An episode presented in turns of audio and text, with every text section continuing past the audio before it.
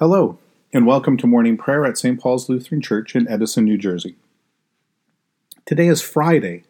This is the 19th week after Pentecost.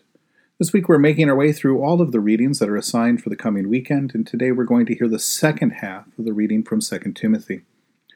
We begin our time of prayer in silence.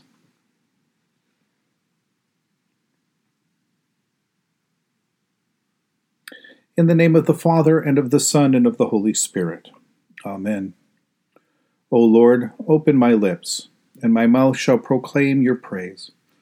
Glory to the Father, and to the Son, and to the Holy Spirit, as it was in the beginning, is now, and will be forever. Amen. Give glory to God, our light and our life. O come, let us worship and praise. Come, let us sing to the Lord. Let us shout for joy to the rock of our salvation. Let us come before God's presence with thanksgiving and raise a loud shout to the Lord with psalms. For you, Lord, are a great God and a great ruler above all gods. Come, let us sing to the Lord. Let us shout for joy to the rock of our salvation. In your hand are the caverns of the earth. The heights of the hills are also yours. The sea is yours, for you made it, and your hands have molded the dry land. Come, let us sing to the Lord. Let us shout for joy to the rock of our salvation. Come, let us worship and bow down. Let us kneel before the Lord, our Maker, for the Lord is our God, and we are the people of God's pasture and the sheep of God's hand. Come, let us sing to the Lord. Let us shout for joy to the rock of our salvation. Long ago, God spoke to our ancestors in many and various ways by the prophets. But in these last days, God has spoken to us by a Son. A reading from 2 Timothy chapter 4. This morning we read verses 16 and 18 through 18. At my first defense, no one came to my support, but all deserted me. May it not be counted against them. But the Lord stood by me and gave me strength, so that through me the message might be fully proclaimed, and all the Gentiles might hear it. So I was rescued from the lion's mouth. The Lord will rescue me from every evil attack and save me for his heavenly kingdom. To him be the glory for ever and ever.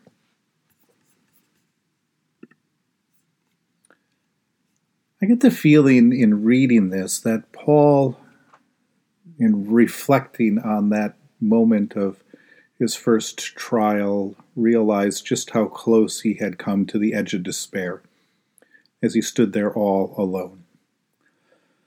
All alone at his defense, presumably, I think, in Rome, and, and yet, by the grace of God, he emerged from this whole thing, which must have been a terribly frightening experience, with a greater and deeper love for Jesus. It was Jesus who stood alone at his trial, rejected, deserted by all, despised and mocked by the whole people, even his own leaders. And yet, as Jesus suffered so deeply through this suffering, God has redeemed us all.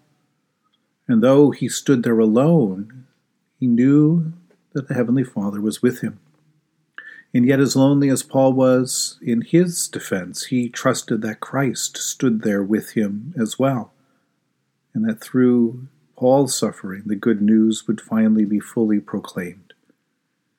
He presented his case, he told all the content of the message that he was proclaiming in the whole world.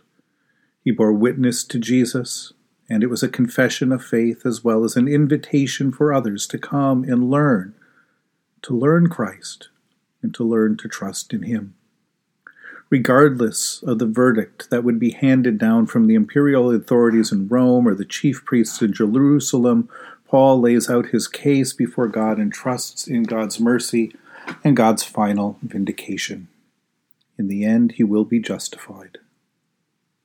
There are times, I'm sure, when it feels like we are standing alone in this world, rejected or deserted by others among people who neither fear God nor have respect for one another suffering under their judgment on us or about us.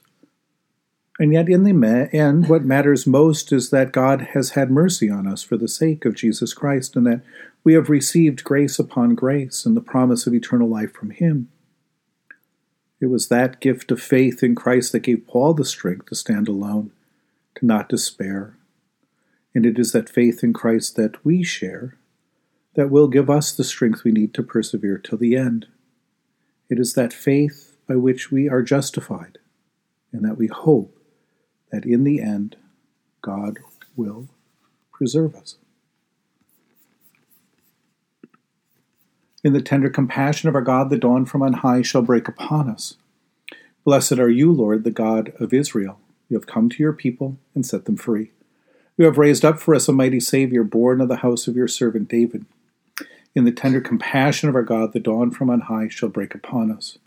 Through your holy prophets, you promised of old to save us from our enemies, from the hands of all who hate us, to show mercy to our forebears, and to remember your holy covenant this was the oath you swore to our father Abraham, to set us free from the hands of our enemies, free to worship you without fear, holy and righteous before you all the days of our life. In the tender compassion of our God, the dawn from on high shall break upon us. And you, child, shall be called the prophet of the Most High. For you will go before the Lord to prepare the way, to give God's people the knowledge of salvation by the forgiveness of their sins in the tender compassion of our God, the dawn from on high shall break upon us, to shine on those who dwell in the shadow of death, and to guide our feet into the way of peace. In the tender compassion of our God, the dawn from on high shall break upon us. The Lord be with you. Let us pray. Mighty God of mercy, we thank you for the resurrection dawn, bringing the glory of our risen Lord, who makes every day new. Especially we thank you for the sustaining goodness of your creation, for the new creation in Christ and all gifts of healing and forgiveness, for the communion of faith in your church, for the gift of relationship with others. For who else, for what else are we thankful? Merciful God of might, renew this weary world, heal the hurts of all of your children, and bring about your peace for all in Christ Jesus the living Lord.